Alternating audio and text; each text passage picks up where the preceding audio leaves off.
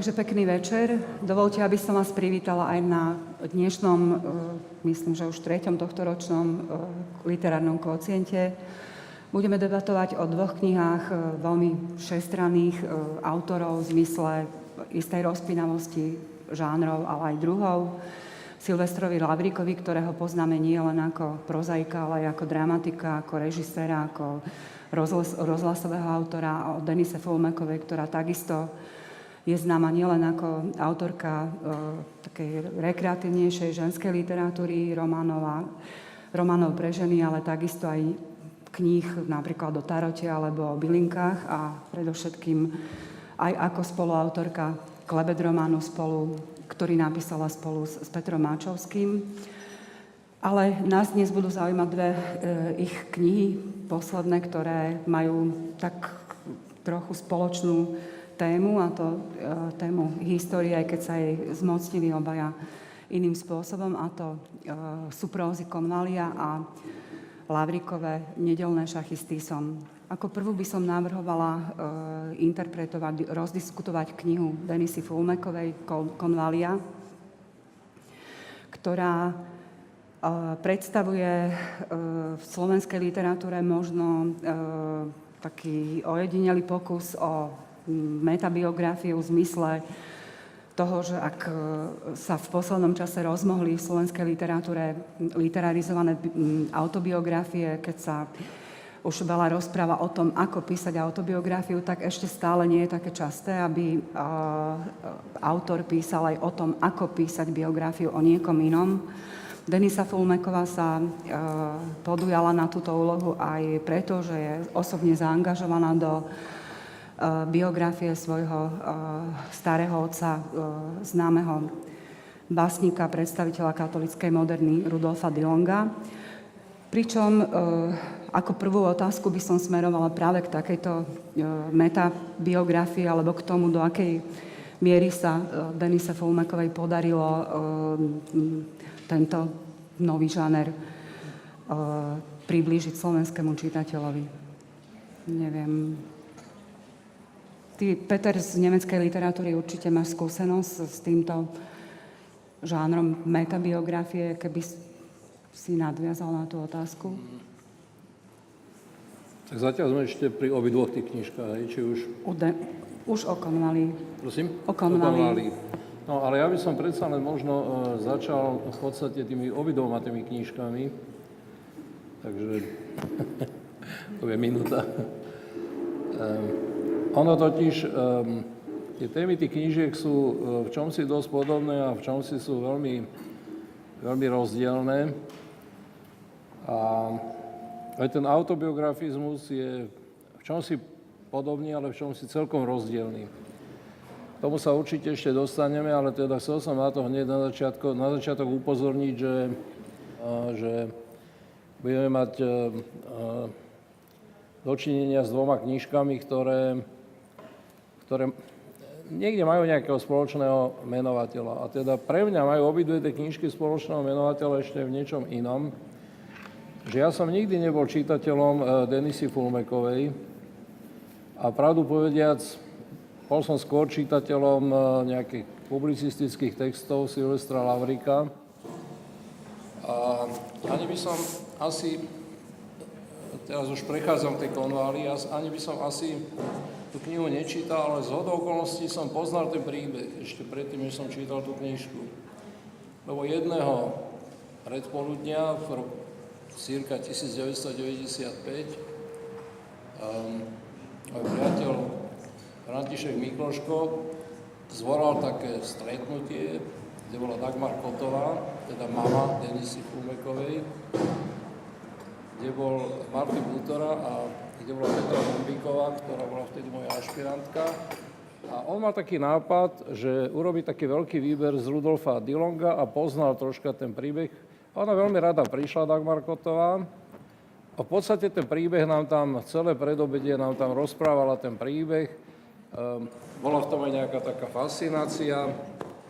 A teda a ja som bol dosť fascinovaný tým, tým ako to rozprávala. Mala to nahraté na magnetofónových páskach, ale netušil som, že jej dcera niekedy proste pristúpi k tomu, že z toho napíše nejakú knižku. Ale napísala sú, ja som naozaj napísala tú knižku, ja som naozaj zvedavý, že oproti tomu príbehu, ako ho rozprávala tá matka, ako bude vyzerať ten príbeh, ako ho porozprávala jej dcera a teda vlastne vnúčka Rudolfa eh, Dilonga. A musím povedať, že som bol dosť prekvapený, pretože na rozdiel od iných rukopisov Denisy Fulmekovej, um, to prvé, čo ma nejakým spôsobom zaujalo, bola taká veľká triezvosť rozprávačská. Tá knižka je napísaná veľmi triezvým jazykom, v podstate až takmer takým protokolárnym jazykom. Ona vlastne má 167 takých paragrafov, dá sa povedať. Sú také maličké, kratušké scénky, ktoré, ktoré asi umožňujú uh, zachovať takú nejakú, um, povedal by som, uh, lakonickosť uh, textu. A myslím si, že to urobila veľmi rozumne, že tu teda vyrozprávala celý ten príbeh s takým, takým povedal by som, takmer až protokolárnym, protokolárnym štýlom, protokolárnym spôsobom. To bola teda jedna vec, ktorá ma prekvapila. A druhá vec, ktorá ma prekvapila, že si zachovala od toho príbehu svojho starého otca istý odstup. A myslím si, že um, aj v tomto urobila celkom rozumne, že vlastne ten odstup jej potom umožnil aj to, že až na jednu scénu, ktorú pokladám ale za kľúčovú v celom tom texte, sa pozerá vlastne na celý ten príbeh aj s istým historickým odstupom človeka, ktorý je človekom tejto doby a nie teda tej e, doby Prvej republiky a slovenského štátu, až teda s tými dozvukmi v roku 1969, keď eh, Rudolf Dillon prišiel z exilu do Viedne, kde sa stretol celou bratislavskou rodinou. Mm, teda ocenil som, a to hovorím teda vopred, na tom, na tom texte tieto dve veci. Poprvé, že istú lakonickosť a po druhé, um, teda istý, istý odstup, ktorý podľa mňa autorke umožnil um, vidieť tie dobové fakty v podstate um, Ehm, z takej perspektívy, z akej si myslím, že dnes e, je hodno vidieť teda tú minulosť, ktorá sa týka 30 40 rokov a, a takých problémov, ktoré sa v tom texte tematizujú. Ak teda nadviažeme na uh, Petra Zajaca, vrátime sa k tej otázke a čítame zatiaľ tento text ako dokument o Dilongovi, tak Rado, eh, mohol by si doplňať túto líniu rozprávania? Tak asi by som nadviazal na tie poznámky o triezvosti, o odstupe. To tam eh, samozrejme do nejakej, do nejakej miery je. Môžeme sa baviť potom asi neskôr do akej, lebo práve tá, tá miera, tá schopnosť konštruovať nejakú takú, taký historický príbeh s istým odstupom je asi kľúčová aj v takomto žánrovom zaradení, či teda hovoríme o literatúre faktu. Teraz som si pozeral, že ako s tou knihou pracujú, povedzme, médiá, tak knižná revy ju v tom svojom prehľade teda zaradila medzi literatúru faktu. Vôbec sa im nečudujem, že to, že to urobili práve tak. E, ale, ale zároveň sú tam nejaké také prvky, nejaké spôsoby rozprávania alebo spôsob rozprávania, ktorý nám umožňuje hovoriť o tom aj o, ako o nejakej umeleckej próze alebo o románe. E, ak sa dostaneme neskôr k nejakým problémom alebo problémovým otázkam toho textu, tak jeden z nich podľa mňa spočíva v tom, že tá kniha sa pre mňa tak trochu rozpadá na dve časti. Tá, tá úvodná je s takým nejakým prozatérským románovým nasadením rozprávaná. V tej druhej časti ako keby autorka trochu, trochu rezignuje na na, rezignuje. No. Ako vybrala si inú cestu a, a tam už je to podľa mňa viac literatúra faktu. Vlastne sa to, ten text sa zužuje na také nejaké komentované, komentované pasáže z, z listov, z korešpondencie a ako keby taká tá v úvodzovkách umeleckosť tej prózy, toho, tej knihy sa, sa vytráca alebo ustupuje do pozadia. Vlado? tak je to kniha, úplne základné vymedzenie, na ktorom sa bez problémov zhodneme. To rozprávanie venované minulosti, ale čo je podstatné a čím sa to odlišuje od tej Labríkovej knihy, kde napokon tiež je to rozprávanie o minulosti a dokonca e, ide o, minulosť, ide o minulosti, ktoré sa ša- z veľkej časti prekrývajú. Ale tu sa rozpráva e, skutočný a, ako aj Peter Zajac povedal, z časti už pre, pre verejnosť e, známy príbeh. Z toho príbehu, z tých základných rámcov sa nejak nevychádza, pracuje sa s faktami a dokumentami, čiže má to svoju pramennú bázu.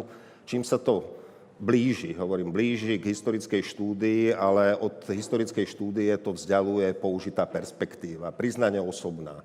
E, sú to vlastne dva príbehy. Jeden, jeden je príbeh, ktorý sa týka protagonistov, ktorí sú najskôr dvaja, potom traja, potom dokonca štyria. A potom je to príbeh rozprávania príbehu. E, čiže vstupuje do toho veľmi aktívne, subjektívne zaangažovaná e, rozprávačka, ktorá je ktorá je totožná s autorkou.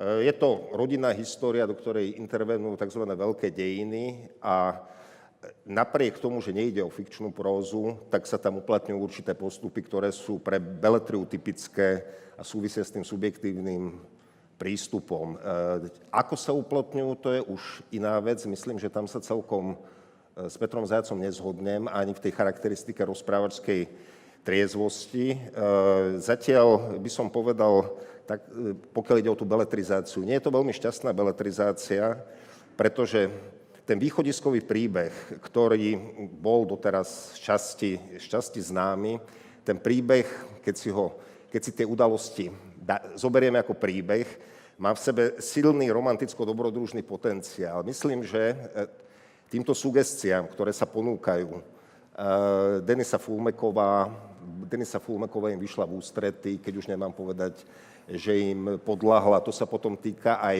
jazyka toho rozprávania. Ale súhlasím s Radom, že sa to rozpadáva na dve časti, aby som povedal, že dokonca sa to rozpadáva na, na tri časti. E, a rozpadáva sa to aj podľa toho, kto je, kto je protagonistom. Či, sa tam, či je protagonistom Dilong, alebo či v závere sa objaví trošku tajomná postava iného protagonistu, ktorý sa naraz ukáže, paradoxne e, nenápadný človek bez literátskej aury, naraz sa ukáže veľmi zaujímavý a tam, v tom závere, tá kniha e, sa do určitej miery, do určitej miery zachraňuje a stáva sa, stáva sa skutočne zaujímavou. Lebo to pred, predtým, tá najmä prvá polovica až tretina, e, to znamená e, vzťah dvoch hlavných protagonistov voči tomu jeho predvedeniu by som mal určité výhrady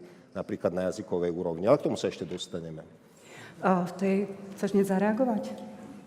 No, by som to rozvinul, pomôžem si zase Lavríkom, ktorý v úvode svojej knihy teda hovorí, že jeho kniha je postavená na troch pilieroch. Na na dokumentoch, na rozprávaní svetkov a na fikcii, na jeho fikcii.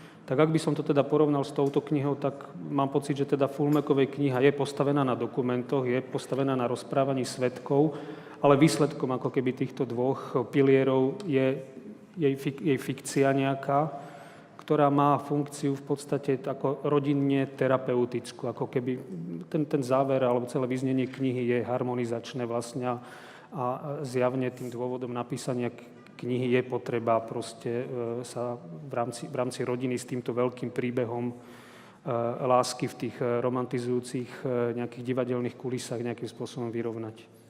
Mne sa, mne sa zdal uh, zaujímavý ten nápad uh, napísať biografiu o človeku, s ktorým sa potrebujem vyrovnať práve vzhľadom na rodinnú históriu ale už e, menej ma upotal spôsob, akým to Denisa Fulmeková urobila. Takže tie moje ďalšie otázky by smerovali aj k tomu, že ak sa v tom texte nachádzajú, lebo my si vlastne môžeme tie línie rozčleniť aj z hľadiska času, teda na jednej strane je to, to uvažovanie o písaní o tom, či som stave približiť sa k, k minulosti e, z toho dnešného uhla pohľadu a na druhej strane je to, čo je situované vlastne do, e, povedzme, obdobia či už e, vojny, alebo aj teda neskorších následných rokov. A mne sa zdá, že ten problém spočíva aj v tom, že ak e, čítame ten text ako dokument o Dilongovi, teda nie len v knižnej revii, ale aj na stránke Lícu je uvedená táto kniha v literatúre faktu, tak e, ja osobne by som očakávala možno viac informácií a v, v tomto zmysle aspoň Ja som sa nedozvedela o, o Dilongovi e, v podstate nič nové, okrem toho, že mal možno, že okrem jednej céry a nejaké ďalšie céry, čo v podstate pre mňa sú triviálne fakty, ktoré, pre ktoré ja nepotrebujem čítať dokument doby. Takže vriasem sa k tomu, že či, ak by sme to aj prijali v tejto línii literatúru faktu, e, že či, či sa vám zdá to, aspoň to triedenie, korešpondencie, práca s materiálmi, poctivé vyrovnávanie sa s nimi, alebo či aj, aj keď samozrejme, už ste to povedali, vieme, že nejde o prácu literárneho historika, ale autorky. Ja som nevidel ten príbeh tak, ako ho napísala Denisa Fulmeková ako príbeh sentimentálny alebo ako príbeh nejaký romantický. Tým romantickým prvkom, ktorý tam v tom texte existuje, je v podstate postava Dilonga. To je, to je pravda. Ten Dilong je v podstate je, je sentimentálne, neviem, či to znamená romanticky, ale určite je, má v sebe istý sentiment. To je sentiment, ktorý aj patrí do slovenskej kultúry 19. a teda možno, že prvej tretiny 20. storočia. Ale práve, mm, práve teda mm, som mal Práve teda si myslím, že to, čo sa podarilo urobiť ehm, teda Denise eh, Fulmekovej, je, že ona nezdvojila ten sentiment nejakým svojím sentimentom, ale že ehm, naozaj eh, v podstate ten spôsob, ktorým ten príbeh rozpráva, je, je veľmi zdržanlivý. To je teda jedna poznámka. Druhá poznámka je, áno, je to, je to samozrejme, je to aj rodinný príbeh a ona ho tak aj, ona ho tak aj rozpráva, aj ako príbeh v podstate toho, ako sa ona sama vysporiada s nejakou, s nejakou traumou svojej rodiny. Ale na to, aby sme taký príbeh čítali, eh, jednoducho eh, nestačí eh, to, že je to rodinný príbeh, alebo že je to príbeh nejakej spisovateľskej rodiny, alebo je to spisovateľská rodina. Oni vlastne v tej rodine sú spisovatelia minimálne traja, lebo Rudolf Dillong, teda starý otec, je básnik, otec to Denisy Fulmekovej je napokon známy slovenský prozaik Jozef Kota. Prekladateľ. Aj prekladateľ. A e, prozaička je aj e, Denisa Fulmeková. Ja si myslím, že na tom príbehu to, čo je tam podstatné, e, je niekoľko vecí. Poprvé, je to príbeh v podstate, ktorý je vo viacerých ohľadoch veľmi, veľmi háklivý, veľmi chulostivý to nie je tak celkom jednoduché, eh, ani dnes dokonca si myslím, že to nie je také celkom jednoduché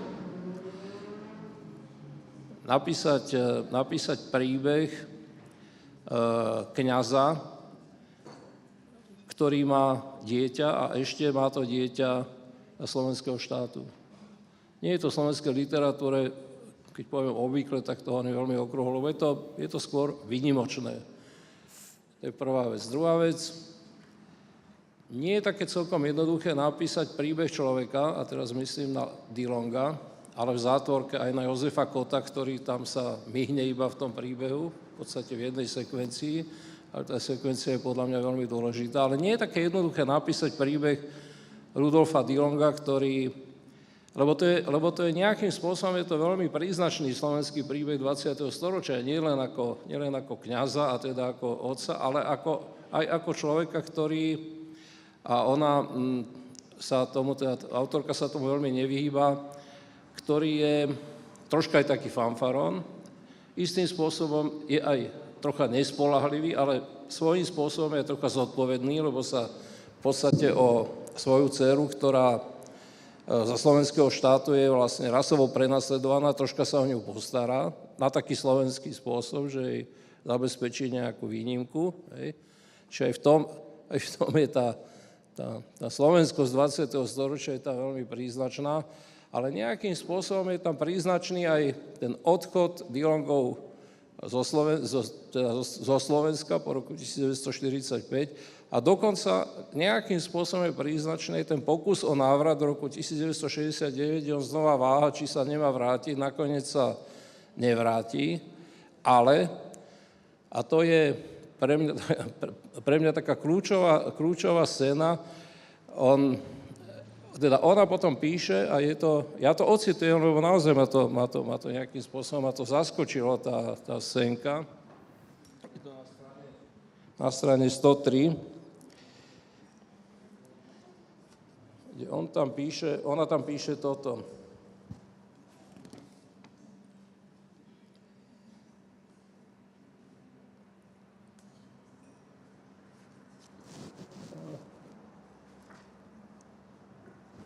Pardon, teraz by som vás zdržoval, lebo nie je to na strane 103, tak toto nebudem hľadať, ale to troška prerozprávam.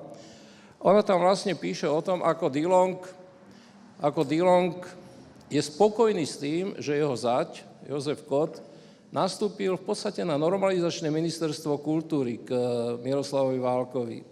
A mne teraz ani nejde o to, hej, o ten samotný fakt, že Jozef Kot nastúpil na to normalizačné ministerstvo ako vysoký štátny úradník, ale že tým sa akýmsi spôsobom, teda cez, cez Dilonga, nie, nie cez Kota, ktorý je tam mlčiacim svetkom, ale cez e, Rudolfa Dilonga sa vynára znova jedna taká kľúčová vlastnosť slovenského 20. storočia a to je, povedal by som, hodnota vysokého úradného postavenia.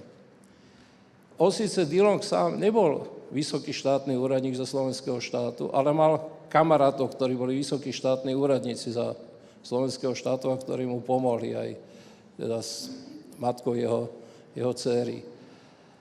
E, čiže mal zmysel pre to, čo to je byť vysoký štátny úradník a poznáme spisovateľov a nie nevýznamných, ktorí boli vysokými štátnymi úradníkmi za slovenského štátu. A to by bolo pre mňa úplne šokujúce, že podstate, ako keby tomu Dilongovi bolo úplne jedno, ja neviem, či si to ona uvedomovala dostatočne, teda e, táto Denisa Fulmeková, ale ako keby Dilongovi bolo v podstate jedno, že či ide o nejaký, um, ona to tam nazýva klerofašistickým režimom, tak to tak pomenujem, keď to tak pomenúva ona, mohlo by sa to nazvať aj ináč, teda to obdobie slovenského štátu, a či to je obdobie komunistického režimu, hlavné je, že proste že je, že je na vysokom štátnom mieste a že nejakým spôsobom zaopatrí rodinu. Čiže e, ja tam vidím e, v tom príbehu teda vlastne aj teda nejaký príbeh slovenského 20. storočia, lebo on sa začína vlastne za Prvej republiky, e, teda prvorepublikový príbeh, slovenský, ten bude potom aj u Lavríka, príbeh slovenského štátu, príbeh povojnový a teda až po súčasnosť, e, pretože to je tá perspektíva, v ktorej sa ten príbeh odohráva. Mne to, ja to poviem rovno, mne to v podstate na, na, na, na, na môj čitateľský zážitok, mi to bolo dosť. Hej. Povedal by som, že e, bol som teda oproti očakávaniu, som bol v podstate pozitívne prekvapený. Ako, ako by ste zareagovali na to vy? Takto tá kniha e, ponúka toho nie je málo. Na základe ten príbeh, ktorý sme nejak rámcovo poznali, evidentne prehlbuje. Tá kniha napokon prináša výber z korešpondencie, ku ktorej by sme sa asi inak nedostali, hoci e, výber z korešpondencie, výber z korešpondencie alebo korešpondenciu môže priniesť aj kritická edícia, to už táto kniha priniesť nemôže. Kniha zároveň prichádza s istými hypotézami, ktoré by mali byť poznávacie. Napríklad jednoznačne sa tam tvrdí, že Ria Valé, na rozdiel toho, čo doteraz sa uvádzalo, že, e, že pod, menom, e, pod menom Ria Valé sa skrýva Valéria Rajsová a nie Dilong.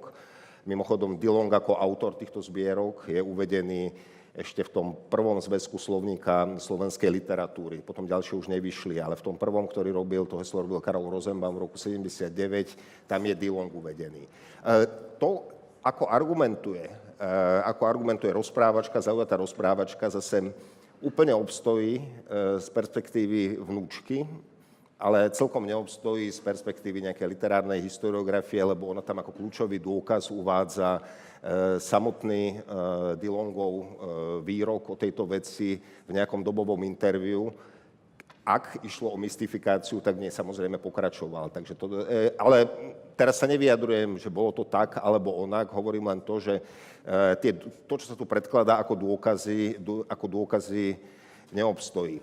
O tejto knihe sa dá veľmi zaujímavo hovoriť a dá sa prejsť do obdobia slovenského štátu, dá sa hovoriť o jednotlivých postavách lebo tá téma je tak príťažlivá, je tak, mm, som povedal, tak do seba tak atraktívna, že mm, kniha je zaujímavá. Iná vec je to podanie, možno ktorému by sme sa, ktorému by sme sa trochu mohli, mohli venovať, kde zopakujem to, že zrejme ona podľahla istej literárnej štilizácii, ktorá sa prenáša cez toho starého otca a sama píše, a teraz, teraz budem citovať nie ani, na, nie ani preto, aby som predviedol, čo povedala, ale spôsob, spôsob, akým to povedala.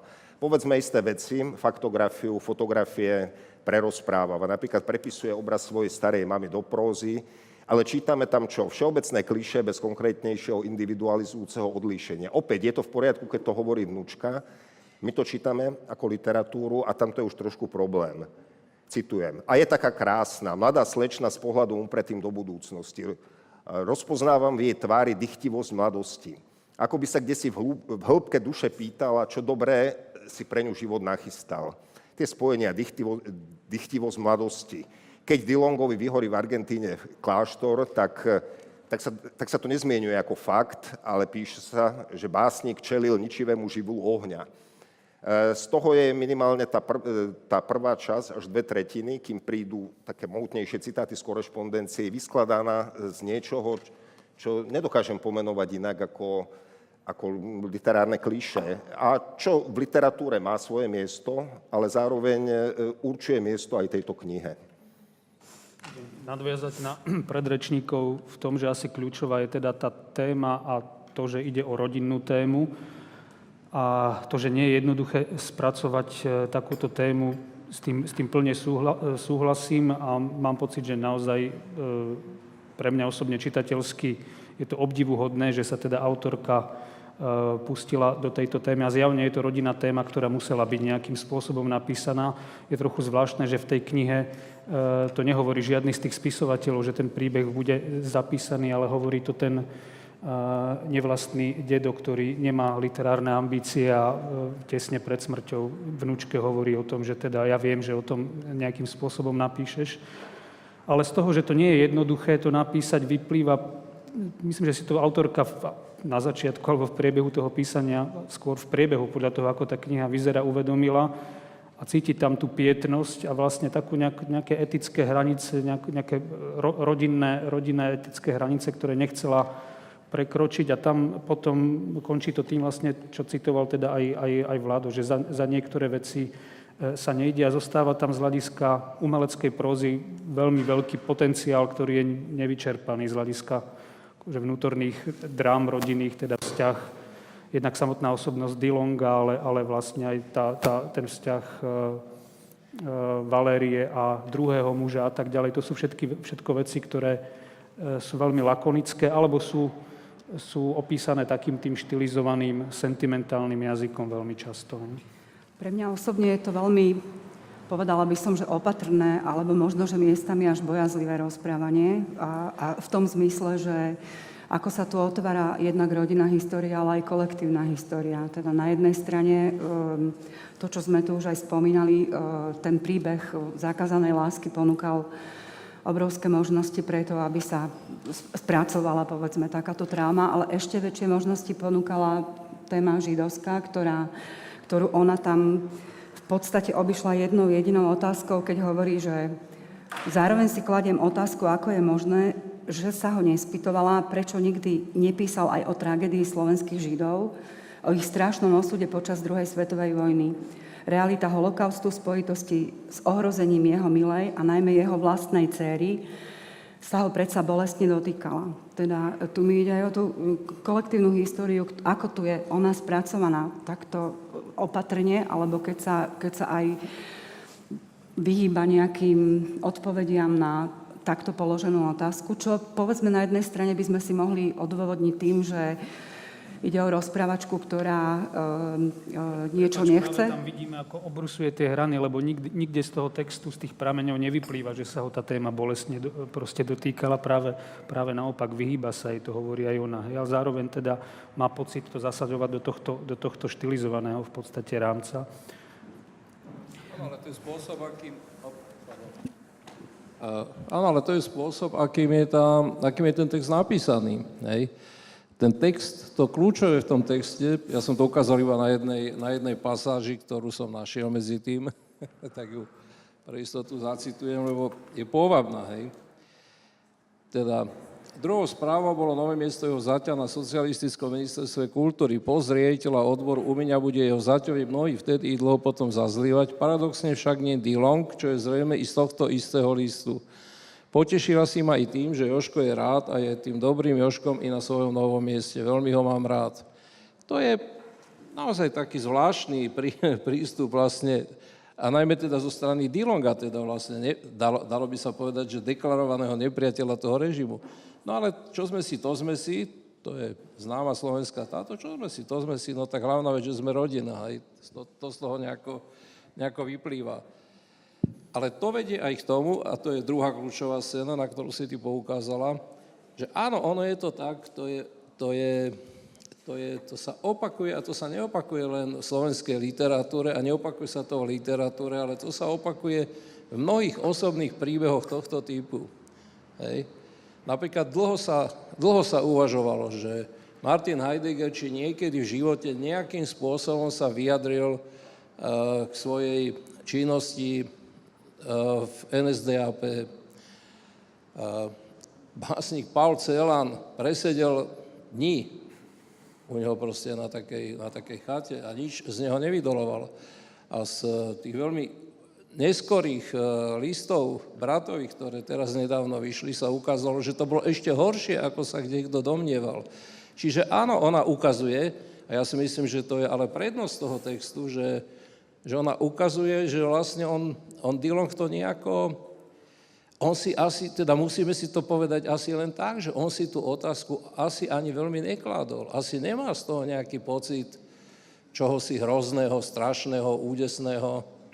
Ale to nie je, to nie je podľa mňa, mm, to nie je jej nejaká, nejaká, nejaká plítkosť, ale to je v podstate plochosť toho, toho spôsobu uvaženia aj toho Dilonga, ktorý pri tom všetkom ešte mal vlastne takýto príbeh, však to bol jeho veľký životný príbeh, tak ani pri tom veľkom životnom príbehu, teda mňa to miesto, mňa to miesto tiež ma úplne ma zaskočilo, hej, že vedel predsa, že aký je to príbeh, e, vedel, že, že, e, že čo robí, keď e, vedel to ako kňaz, ale vedel to aj ako, ako, ako, ako katolík za slovenského štátu, ako sa slovenský štát správal voči Židom a teda aj voči jeho milej, keď to mám tak povedať. Hej. Nejakým spôsobom ju aj chránil, ale keď, keď už bolo po všetkom, teda keď už e, žil v inom historickom období, nie, že nebol schopný sa s tým vysporiadať. Ja si myslím, že jemu ani nezišlo na um, aby sa s tým vôbec vysporadoval ako s nejakým problémom. To znamená, že to ako nejaký taký veľký problém alebo nejakú veľkú traumu, že to ani nepocitoval. To je, to je a, a myslím si, že práve tie také tie okamihy, ktoré v tom texte sú, že tie sú tam vlastne, že tie sú kľúčové. Ja rozumiem tomu, keď uh, hovoríš, Vlado, že by to mohol byť uh, zaujímavá, to by mohla byť zaujímavá biografia uh, Dilongová. A dala by sa napísať pekná biografia Dilongova. To je bol úplne iný text, ale by sa, z toho dal, by sa dal napísať z toho príbehu nejaký román, taký normálny, klasický román, ale zase bol by to iný príbeh. Toto je Práve. iný spôsob proste, ako, prístupu k tej téme. Však ja ju tu nechcem obehovať, lebo je to zbytočné, ale teda, je, teda nepotrebuje to. Pre mňa tam je potom otázka, že aký je cieľ toho textu, lebo ak ho, ak ho čítame, asi ako dokument o Dilongovi ho nebudeme čítať, alebo Pardon, nie tomu, úplne. K tomu tak by som mohol. E, ten dokument o Dilongovi, tam je základná asymetria dvoch hlavných protagonistov.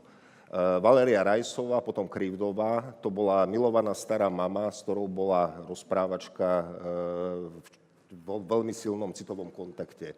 Dilong bol neznámy človek, s ktorým sa síce ocitla raz na fotografii, ale na tú scénu si nepamätá, lebo mala asi dva roky. A Dilong pre ňu zostáva neznámy a v tomto je ta, v tomto je tá kniha úplne poctivá. To, čo spochybňujem, to sú jej určité literárne kvality, ale nespochybňujem primeranosť tej optiky, ktorú nastoluje to optika milujúcej vnúčky a nespochybňujem ani, e, ani vnútornú poctivosť autorky.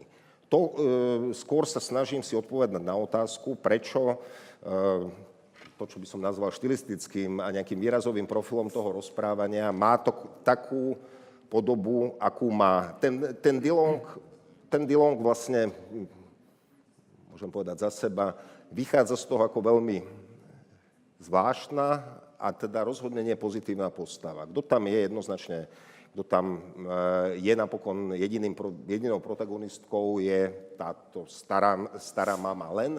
Tam by som trošku vyčítal autorke Stále sa zdôrazňuje, stále sa zdôrazňuje v tomto príbehu jej krása, múdrosť, talent. Sudičky na začiatku, tá, tá rozprávková štilizácia. Prichádzajú sudičky, dávajú jej teda krásu, múdrosť a talent a keď vošla tá jedna nepozvaná, zlovolná jej prisúdila nešťastnú, veľkú, ale nešťastnú lásku. Keď som tu o tej kráse, talente, e, múdrosti čítal už neviem koľkýkrát, tak som si bohužiaľ musel spomenúť na jednu pasáž z pamäti Rajcha Ranického, ktorý keď sa prvýkrát stretol s Ginterom Grásom, tak sa opýtal na nemeckú literatúru a na vtedy populárny román Zanzibar, už neviem od ktorého autora. A teraz citujem, odpoveď Gintera Grása, k nemu sa možno dostaneme aj v súvislosti s nedelnými šachmi s Tisom. Citujem odpoveď Gintera Grása, ktorý vtedy ešte nemal, napi- ešte nemal vydaný plechový bubienok tak vyčíta tej knihe, teraz nejde vlastne o tú knihu samotnú, ale hovorí, tá utekajúca židovka, o ktorej sa v Zanzibare píše, bola predsa taká krásna a elegantná. Aké by to bolo, keby bola ošklivá a mala vyrážky? Bola by potom, pýtal sa ten mladý muž, teda Ginter Grass, menej poutovania hodná? A tu asi bola vec, na ktorú, kde som sa trošku s tým textom, najmä v, tej prvý, najmä v prvej polovici, zrazil.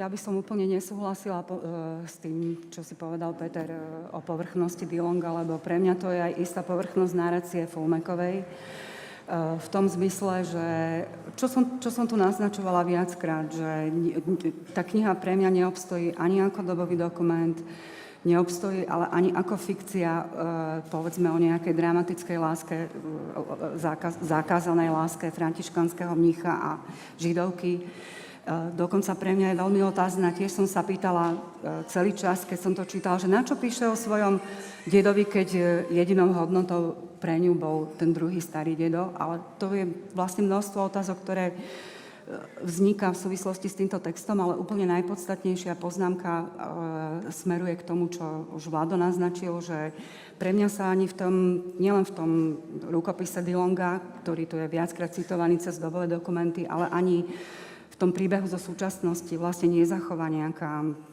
neutrálna dikcia, ale naozaj veľmi patetická, sentimentálna.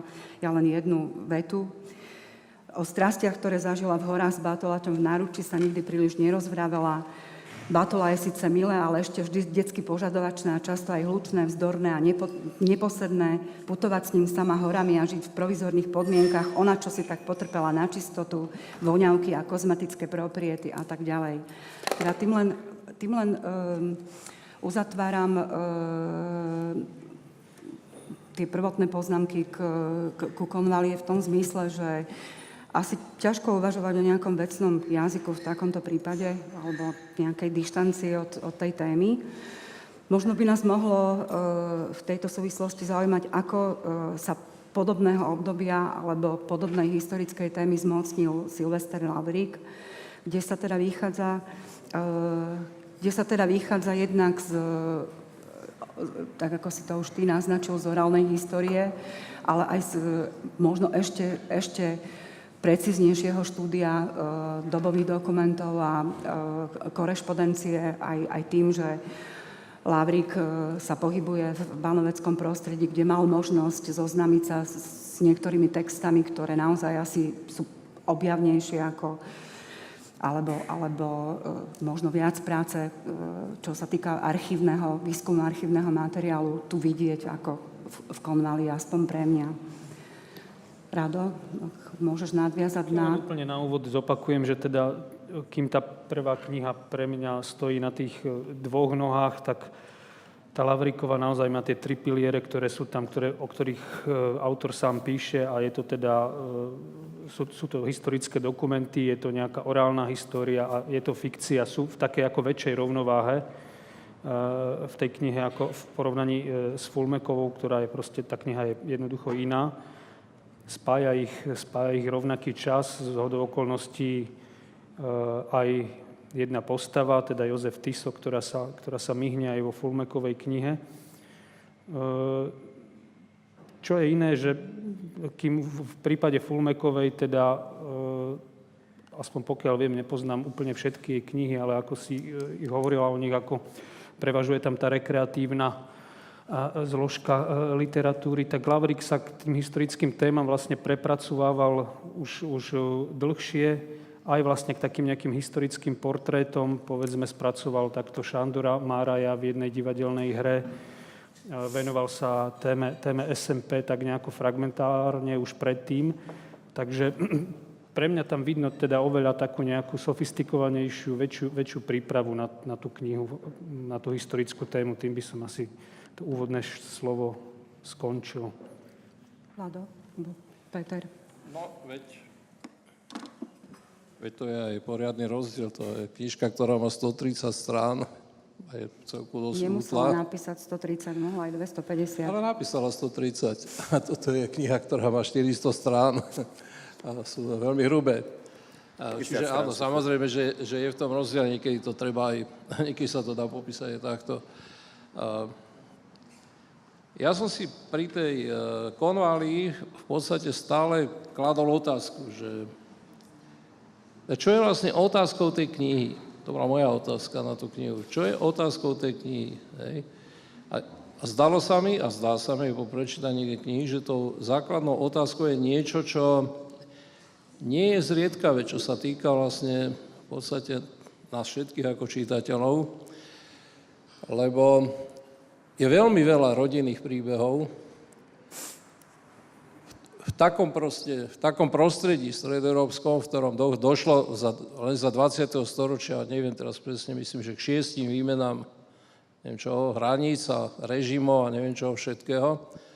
A poznáme to aj sami z vlastných rodín a poznáme to aj z vlastných osudov, hej? že človek sa nie vždy sa správal tak, ako si to predstavoval, že sa má správať, alebo ako by si to e, neskôr myslel, že sa má správať. Teda pre mňa tá otázka bola, že ako má vnúčka, ktorá v podstate pozná veľmi málo toho svojho starého otca, e, ako, Akú otázku sa nakladne môže prijať takého človeka, môže akceptovať takého človeka? Hej, to, to je pre mňa to je dôležitá otázka, ktorú pri tom všetkom, že má tá knižka, mohla byť aj troška ako redakčne, možno, že asi to robila, robi, robila teda s ňou, asi, asi to robil ešte aj niekto iný, ale, ale prosím, ale tá otázka je pre mňa dôležitá. Teraz keď sa pýtam na to, že čo je, čo je tá základná otázka, ktorú, uh, ktorú, ktorú si ja kladiem pri čítaní uh, tej knihy Nedelné šachy s Tisom Silvestra Laurika, tá odpoveď pre mňa nie je taká ľahká, nie je taká jednoduchá. Tunak tá odpoveď nebola ľahká v zmysle uh, nejakej, nejakej že, sa, že by sa vznášala vo vzduchu, ale, ale dala sa pomerne rýchlo sa da, dala nájsť. Ja si nie som celkom istý, že či by som vedel tak uh, veľmi rýchlo, aj tým, že tá knižka je o mnoho, o mnoho, o mnoho je taká štrukturovanejšia, má o mnoho, o mnoho bohatšiu štruktúru samozrejme.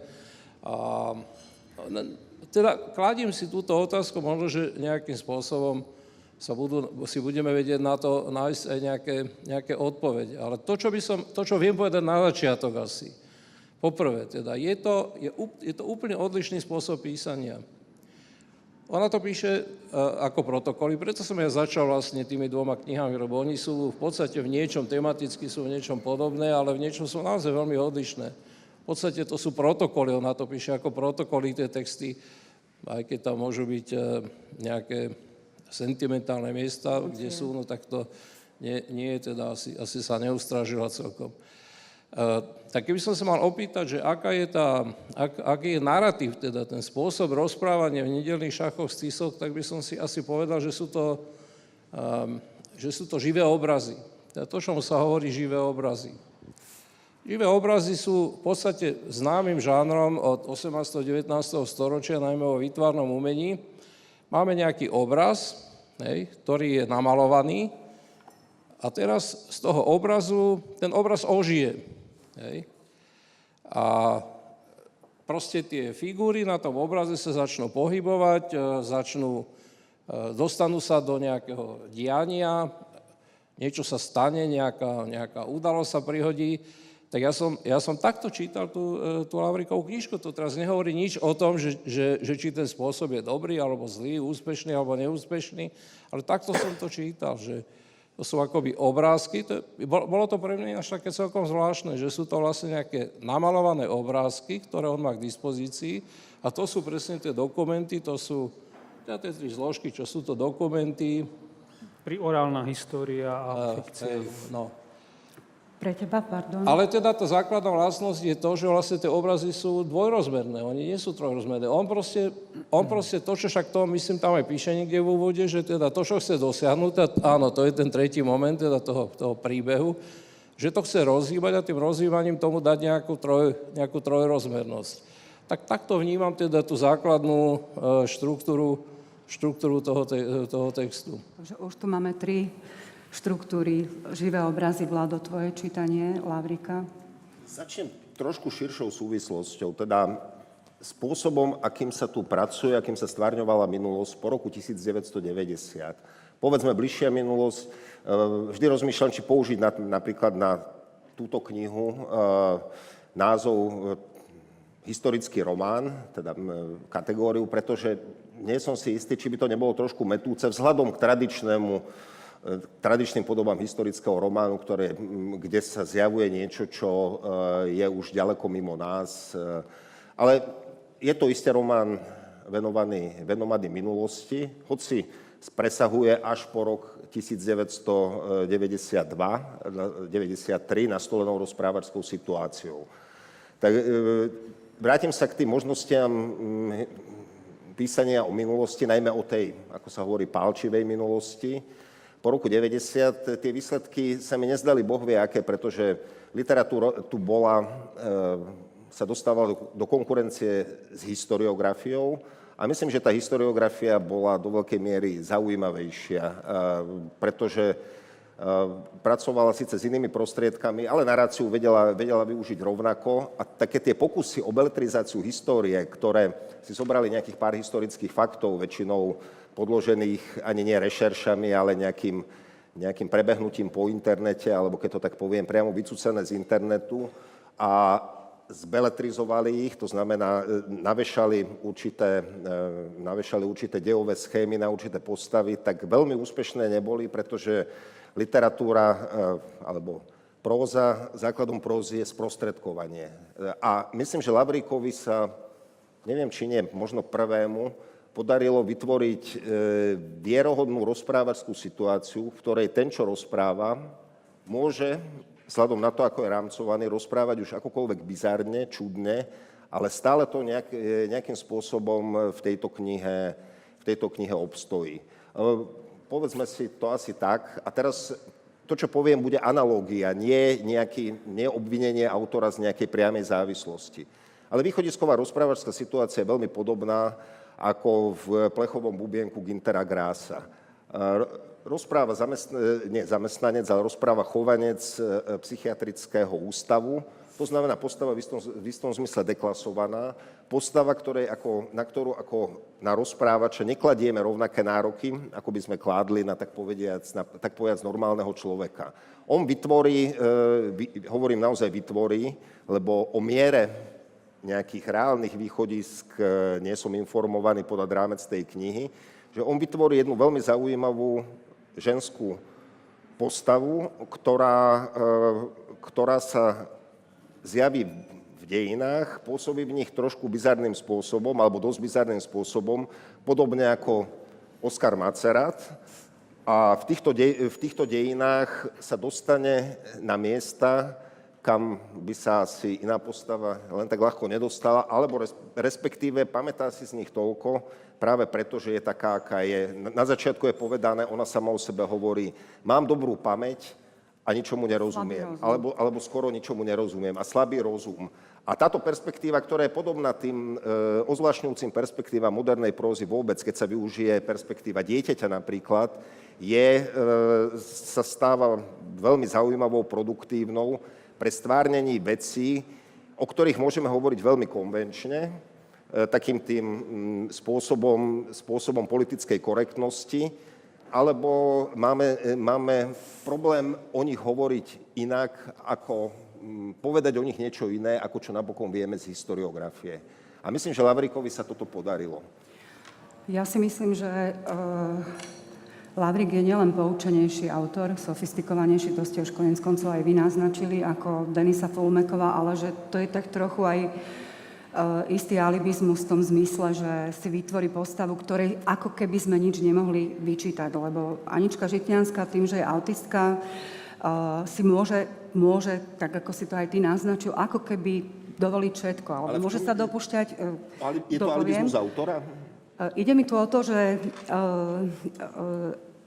v rámci, toho, v rámci toho, že má slabý rozum, ako keby jej mali byť odpustené rozličné bizarnosti, ale na, na strane druhej nesúhlasila by som s tým, ako si skonštatoval, že, že takmer všetko sa mu v tom texte podarilo, pretože ona nie vždy má slabý rozum v tom texte. Nie, nie vždy sa správa ako osoba, ktorá, ktorá e, je autistická. Na- Naopak, sú tam momenty, kedy racionalizuje a naopak, e, ak má dobrú pamäť, zrazu si nepamätá na momenty, ktoré by si asi pamätať Ale ona nie je mala. autistická, tam nikde nepadne slovo autizmus, ale tam dokonca z charakteru tej postavy jasné, že nemôže byť autistická, pretože neviem si predstaviť autistického, au- au- autistického koncipienta u nejakého vrcholného predstaviteľa štátu. Ona je, ona je možno, ja by som ju nediagn, nediagnostikoval, ale keď si to spomenula, tak e, v tom nevidím autizmus, hoci nie som psychiatr. Hovorí, hovorí sa tam veľmi jasne, citujem ešte raz, že má slabý rozum a dobrú pamäť. Pričom ten slabý rozum nezodpoveda niektorým racionálnym úvahám a naopak dobrá pamäť, rozum, e, člo- človek, ktorý má dobrú pamäť, si nepamätá svoje vlastné znásilnenie. Je tam scéna, v ktorej si ona nepamätá svoje vlastné znásilnenie. Dobre, tak skúsme teraz dve veci. Jedna vec je ten, dáme bokom ten autizmus.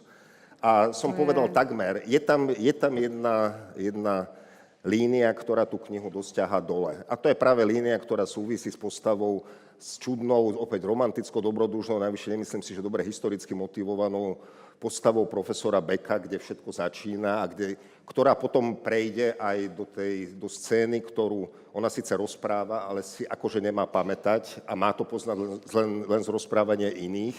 Ale v čase, keď si na to spomína, tam už proste iní nie sú. To je tá scéna, ktorá má byť asi emocionálnym vrcholom toho románu, tá scéna s e, doktorom Tisom v kaplnke, a ktorá je úplne nepodarená, to súhlasím.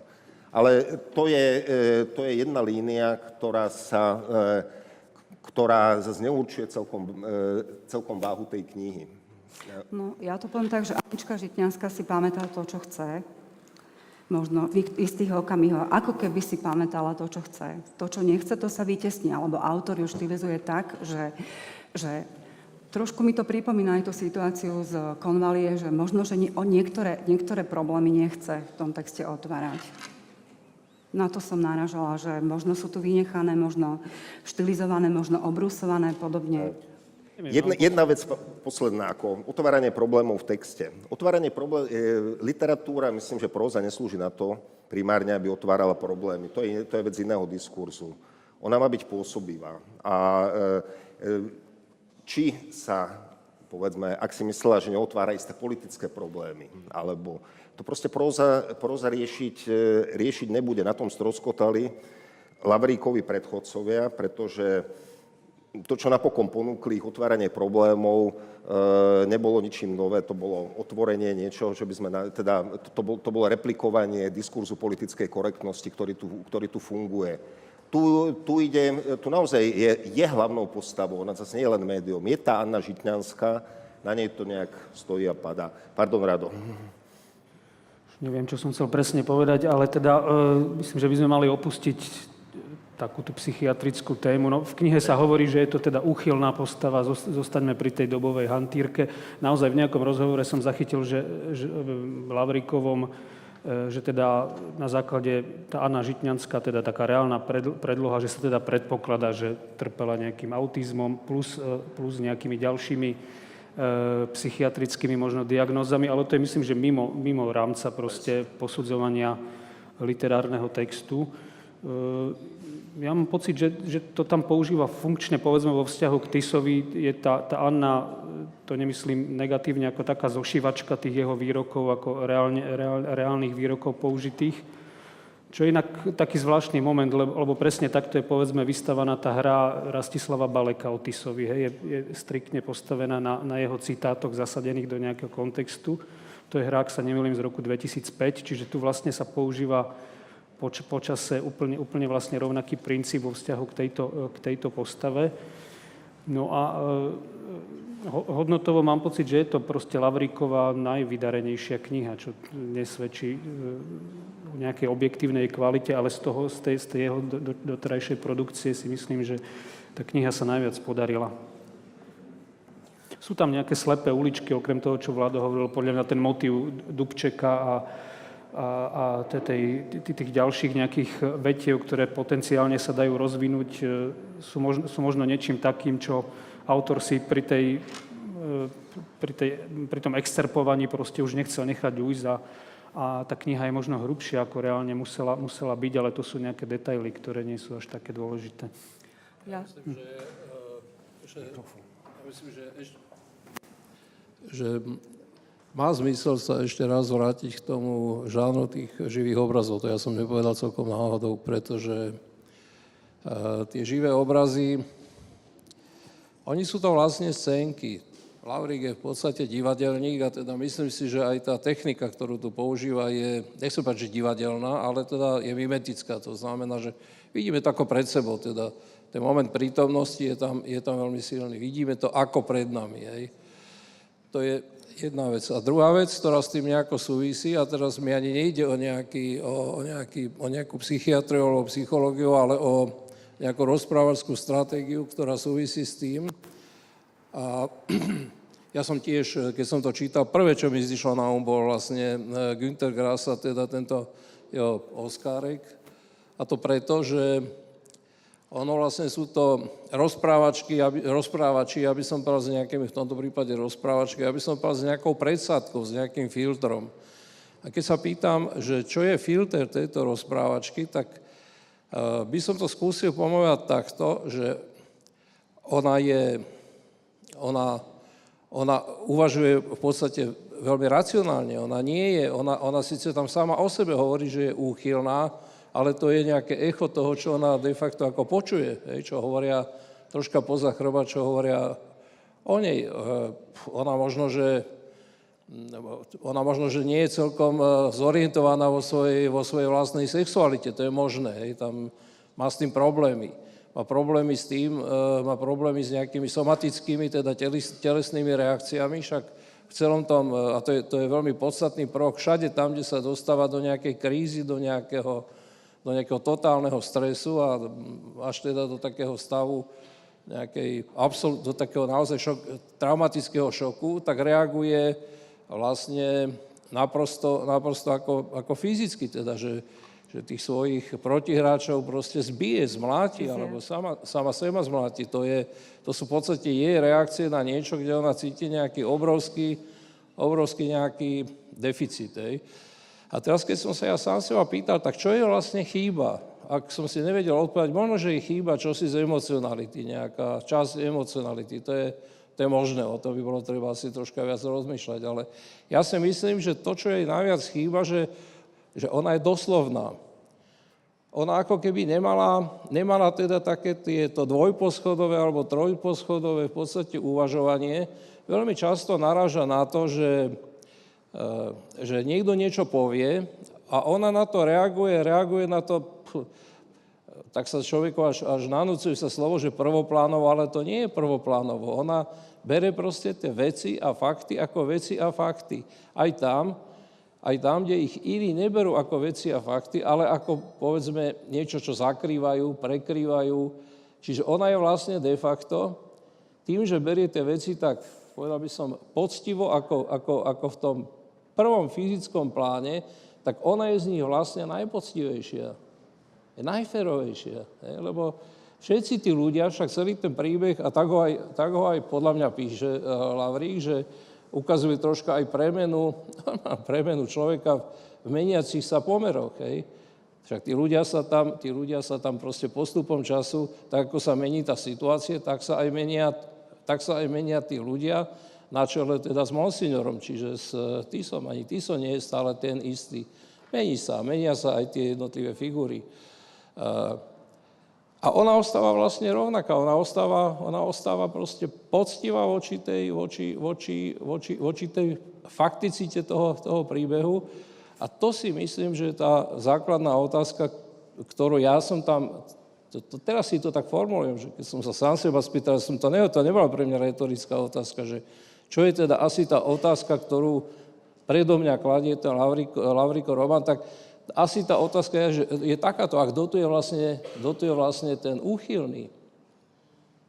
A kto tu je vlastne ten šialený? No nebude to asi tá Anna, ale budú to nejakí iní, budú to nejaké iné, povedzme, že postavy, hej, to si môžeme povedať, že ktoré. No tam je tá semiotika veľmi zaujímavá, nadviažem, nadviažem neviem, či si pod tým alibizmom autorovým myslela, myslela to, ale to, čo je tá Anna, je v podstate z hľadiska klasickej naratológie proste nespoľahlivá rozprávačka, čo neznamená, že je, že je klamlivá, že nejakým spôsobom e, e, zlyháva z hľadiska pravdivostnej overiteľnosti proste jej výrokov, ale je jednoznačné, že je chyba ten, to druhé a tretie poschodie vnímania tej reality a že si jej proste výroky musíme nejakým spôsobom overovať a v istom momente sa naozaj ukazuje, že, že sa tá pravdivostná hodnota toho sveta tam proste nejako obracia hej, v tom románe. A to je, e, ten moment je jedným z takých ako najvydarenejších asi na tej knihe. Pardon, ešte k tomu pojmu, len k tomu pojmu nespolahlivá rozprávačka by som chcel len jednu vec, že áno, typologicky to sedí, ale ona je vlastne jediná spolahlivá rozprávačka. Tým, že jej, jej tvár, teda jej tvár, jej vedomie registruje veci bez toho, aby ich nejak vyhodnocovalo. Pamätám si, nehodnotím. Tým v tom je nejaký zvláštny typ, je to typ spolahlivosti, ktorý povedzme produkujú deti. Hans Christian Andersen, Cisárove nové šaty, to len k tomu pojmu, pardon. Nie, avšak ja to iba doplním, ona, ona nepozná intrigy napríklad, nerozumie ani intrigám, nerozumie Mikrofón. Á, pardon. Nerozumie úkladom, nerozumie intrigám, nerozumie dezinterpretáciám. Nerozumie svetu, kde sa vytvárajú zdvojenia toho typu, že niečo si myslím, niečo hovorím a niečo iné tým myslím, hej. Čiže takým ambivalentným situáciám. Ako náhle sa ona ocitne v ambivalentnej situácii, tak je úplne tak je bezradná. Ale nejakým spôsobom tým aj obnažuje vlastne hm, práve naopak teda tie vlastnosti toho dobového intrigovania, toho, toho, toho, tých dobových úkladov a tak ďalej. Hej. Ja som skôr tak myslela... Potom je, toto je pre mňa, to je naozaj, toto je ako, toto si myslím, že sa mu vydarilo, teda, aby, som to, aby som na to použil, použil to slovo, že tomu vyšlo. Hej. A neočakával by som ani, že tam budú... Áno, sú to živé obrazy, to znamená, že je to, že je to asi dvojrozmerné, proste celé to rozprávanie je také dvojrozmerné, ale, ale ne, nemyslím si, že by mu bolo treba radiť, že mal to byť veľký psychologický román, keď žiadny veľký psychologický román v podstate napísať nechcel. Ja si myslím, že chcel napísať to, čo napísal a že je to tak dobré.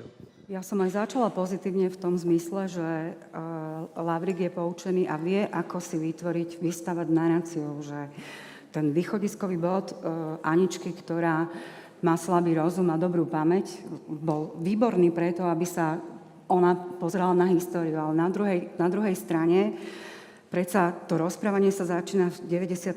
roku, nie náhodou. Uh, ona nie náhodou sa pristaví prísť, celé dokáže reprodukovať e, nie len to, čo hovoril Tiso, alebo to, čo ona zapisovala, to, čo vedela nás pamäť, tie listy, ale dokáže reprodukovať celé repliky uh, svojich blízkych. A potom sa vlastne preskočia také traumatizujúce okamihy, nie, nie len, nejde mi len o to násilnenie, ale povedzme pracovné tábory a podobné záležitosti. V podstate to v podstate ona preskakuje. Sa, ona sa v pracovnom tábore neocitne, takže, ale, takže o tom nemôže referovať. Ale akoby nie, ide do nová, nereflekt, nemyslím teraz na... Prevadí po bránu svoju kamarátku, ako prečo by, prečo by hovorila o niečom, kde, e, o svoju... o prostredí, kde nebola. No, chcel som ísť preč od tej psychológie, ale ja myslím, že si si sama odpovedala, že naozaj traumatizujúce zážitky predsa môžu spôsobiť to, že sa časť pamäte, pamäti pamäte vy, vymaže a ako, z hľadiska nejakej psychologické presvedčivosti ja s tým nemám nejaký ako zásadný problém. Hej, takže... Mne sa videlo, že, že tie traumatizujúce udalosti sa ako keby zámerne v tom texte za, obchádzajú. Ja by som ešte vyzdvihol jednu Ale, vec, ktorú pardon, načal vláda pardon, naozaj len, len dve len vety. to dopoviem, ale na strane druhej sa tam dostávajú potom do popredia možno, že niektoré detaily, ktoré ty si spomenul, ako je sexuálna orientácia, ktoré pre ten text nie sú vôbec podstatné. Čo ja vnímam ako istú ústretovosť e, voči čitateľovi pri spracovaní tejto témy. A samozrejme, že im vôbec nejde o to, že by mal autor vysvetľovať nejaké problémy, ale nemôže e, zostať úplne na povrchu. Nemôže to byť len téma, to, čo No, ty si... dobre, zásadné slovo, autor zostal na povrchu. Podľa mňa sa dostal v slovenskej próze po roku 90 najďalej k niečomu. A to nemusí byť len e, témy, ktoré tak povediac nejak letia, lebo napokon je tam niečo, je tam rekonštrukcia pre mňa dávno nevydaná slovenského malomesta. Vlado, zobral si mi tému, lebo chcel som to spojiť so živými obrazmi, že naozaj ten živý obraz Bánoviec je v porovnaní s Levicami Rankova nepo- neporovnateľný, je proste plnokrvný. Ďalšia vec, jazyk. On na, nas, urobil istú rozprávačskú štilizáciu, motivoval si ju. Ten jazyk, ten jazyk je e, veľmi živý, ja som nič takéto už dlho nečítal. Jazyk, ktorý má napokon nejakým spôsobom vierohodne evokovať minulosť, nejaký minulý jazyk, nejaký jazyk trošku e, okorenený, teda neokorenený v tomto prípade, lebo to nie je korenenie, ale je to funkčné použitie nejakými dialektizmami. Jazyk, ktorý je v istom zmysle toporný, lebo ona má povedané e, nejakou, z hľadiska nejakej jazykovej korektnosti desivú syntax, ale tá syntax je úplne motivovaná. V tej zašmo, zašmodrchanosti dokáže povedať e, veci, ktoré tam nepovie nikto iný. A potom je, tam, potom je tam ešte ďalšia vec, zdôrazňuje, nemá zmysel pre humor, ale tá kniha je vtipná. Tam sa, tam sa občas objavia práve preto, že to nie je pokus o nejaký chcený humor z hľadiska toho rozprávača, nechce byť duchaplný, tak, tak v tej knihe sa objavia občas veľmi, veľmi čarovné spojenia. Ja by som určite od, od e, tejto Lavrikovej knižky neočakával nejakú veľkú, nejaké veľké vnútro, lebo mu to ani nejde. Hej. Teda nemyslím si, že by nejako chcel preniknúť do vnútra postav, keď mám použiť takú troška klišeovitú vetu. Ale teda nejak, nemyslím si, že by to bolo ani úmyslom, ani účelom teda toho spôsobu rozprávania, aký si on, aký si on zvolil. Ale Niek- niektoré veci by, by som chcel predsa len povedať, lebo, lebo sú pôvabné. Tak poprvé, tá knižka je plná vlastne literárnych anekdot. Hej? Aj už, ak dovolíte, aj budeme týmto končiť, že každý poviete už na záver. Peter, ty môžeš No však ja to už hovorím na záver. Čiže ja som sa bavil na tých anekdotách. To sú anekdoty, ktoré proste v slovenskom literárnom živote tak kolujú. No, po generáciu, pokiaľ si chce niekto zapamätať, čo ja viem, to sú anekdoty o Jankovi Jesenskom, anekdoty, ako sedí, uh, sedí um, dievčina na, na tomto na lavičke a niekto si tam k nej chce prísadnúť a tá dievčina odíde z tej lavičky, on tam nájde knižku, to je zrovna Timrava, hej. No tak to tiež nie je náhoda. Uh, v jednej pasáži sa tam objaví, že stará matka tej, e, myslím, že tej Aničky alebo Alice, to už teraz neviem celkom presne, čítala Šandora Maraja, no tak to ja som počítal, ale asi buď som zle počítal, ale dosť ťažko si... A ja vychádza to. Ten román vyšiel v 35. 1935, no ale tak neviem, či babička, babička tej figúry, či teda v 35. Ale to je jedno, hej. Ja si myslím, že ten signál, hovorím teraz, hovorím aj ja sám seba troška anekdotizujem, nezdá sa mi celkom, že by to vychádzalo, ale prosím, nech to aj vychádza, nešlo o to, ale o niečo iné. V tom, v tej, v tom rozvode v Budine je figúra z Horného Úhorska. Ja som si istý, že Lavrik tu, toho Máraja čítal, pretože on vyšiel v roku 2011, myslím, v vydavateľstve Kaligram. Nie je to jeden z najznámejších ináč Márajových románov. Ale nejakým spôsobom proste ten problém toho uhorského Maďara, Slováka, Žida, ktorý je tam veľmi frekventovaný a ktorý je tam jeden z dôležitých vlastne takých, takých základov, takých podloží celého toho románu, tak tam sa nejako, myslím si, Lavrik troška, troška ako cituje de facto, že tam ide viac o citovanie toho Máraja a ja mám aj také podozrenie, že on vlastne tiež tak troška chce napísať nejaký mešťanský román, že tak upozorňuje svojho čitateľa viac ako tú babičku na to, že aha, že však je tu nejaký taký typ románov, aký píše, aký, aký píše ten Maraj. A to, ja myslím, že to je v poriadku, že, to, že takéto odkazovanie je, má, má, má proste nejaký svoj, e, svoj zmysel a nebolo by to, nevybral by si najhoršieho patrona v tejto, v tejto chvíli a v tejto veci. Rado, ty za seba? Neviem, myslím, že Zatváraj. podstatné veci tu odzneli. Boli to pre mňa dve, dve knihy, ktoré e, som si rád prečítal, ktoré spolu nejakým spôsobom e, komunikujú a vzdal by som sa ďalšieho posledného slova. Vlado, Teda? Dnes, nevzdám, doplním to, to, čo som ukla, to, čo som ukradol Radovi a nadviažem e, aj na Petra Zajaca. E, Tá spolahlivosť a konkrétnosť faktografického základu, kde je vidno, že, ten, že je za tým práca iného typu ako, e, ako nejaké povrchné, povrchné surfovanie na internete, vedie aj k tomu, že dokázal po dlhom čase vytvoriť nejaký presvedčivý obraz teda slovenského malomesta a je aj literárne ukotvený. Pripomeniem, že posledný taký som čítal u Baleka, e, aj keď tie knihy sú, sa mnohom líšia, ale minimálne je tu druhá kľúčová postava, okrem tej Aničky, je istý lekárnik Balák, ktorý e, je, ak Peter spomenul tie odkazy, tak pre mňa je to jasný odkaz na, na lekárnika Filadelfiho a na tú, na tú figúru, ktorá je nejak vlastne vyvrhnutá dejinami, ktorá je nad dejinami a zároveň tie, tie dejiny zomelú. Mm, Toľko k Lavríkovi a myslím, že o Denise Fulmekovej sme dosť povedali. Dajme ešte Lavrikovi šancu, aby sa mohol stať... Mikrofón. Balek je celkom dobrý referenčný rámec a myslím, že by sme mali nechať ešte e, troška šancu Lavrikovi, aby možno, že to je jeho najlepšia knižka, možno, že už lepšie nenapíše, ale nechajme si nejakú rezervu na to, aby sa k tomu, k tým najlepším balekom, aby sa ešte naozaj nejako dostal.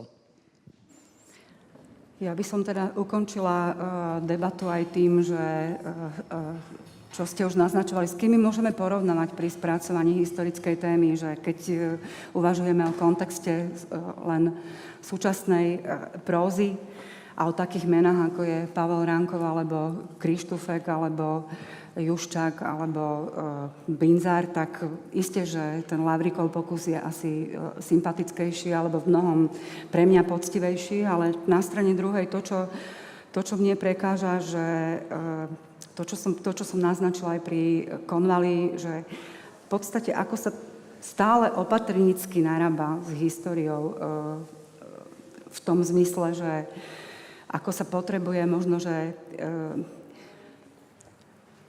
skomercionalizovať alebo, alebo zatraktívniť čitateľovi, že tí autory si nevystačia len s ňou samou. O to teraz konkrétne náražam presne na tie scény, ktoré som uvádzala, či to bola táto bisexuálna orientácia e, Alice, židovského dievčaťa, alebo teda tie scény násilia, ktoré tu boli naozaj veľmi komerčne podané. Na, čo ich, na čo ich potrebujú, teda na čo sa takto narába s historickou témou. Ale to bola tak moja, moja Otvorila ďalšie kolo. otázka na problémov. záver. Lebo ja by som povedal, že každý z nich na svoj spôsob hej, dosť dobre vyvratil vrecka slovenskej histórie. Že to nebolo eh, ani, ani v jednom, ani, ani v druhom prípade, že to nebolo ani nejaké plítke, ani nejako povrchné a že išli, išli naozaj tam, kde, tam, kde, eh, kde je ťažko ísť, kde to nie je jednoduché v obidvoch prípadoch. Jedna veta replika. Uh, ich predmetom nie je história. História je predmetom historiografie. Ich predmetom je človek, subjekt v, dej, subjekt v dejinách, ale začínajú z opačnej strany, ak teda to má stať za niečo ako literatúra. Ja si ešte zoberiem to posledné slovo a odpoviem na tvoju otázku parafrázou toho, čo poradili Anne, čo má hovoriť, keď, keď nevie, ako má odpovedať, lebo je vojna. No tak ako násilie pre mňa je tam motivované tým, lebo je vojna. A na to potom už tí neuchylní ľudia nevedia veľmi, no, čo majú odpovedať a, a sú ticho. No. Takže Ja si tiež zoberiem poslednú poznámku, lebo toto nie je úplná fikcia, ale aj oral history, aj dokumenty, aj predsa len iný typ fikcie, než na akú sme boli doteraz asi zvyknutí. Takže ďakujem svojim hosťom. Dovolte mi, aby som teda aj konkrétne poďakovala najskôr Petrovi Zajacovi. Ďakujem. Vladimirovi Barborikovi Ďakujem. a napokon Radoslavovi Pasiovi. Ďakujem.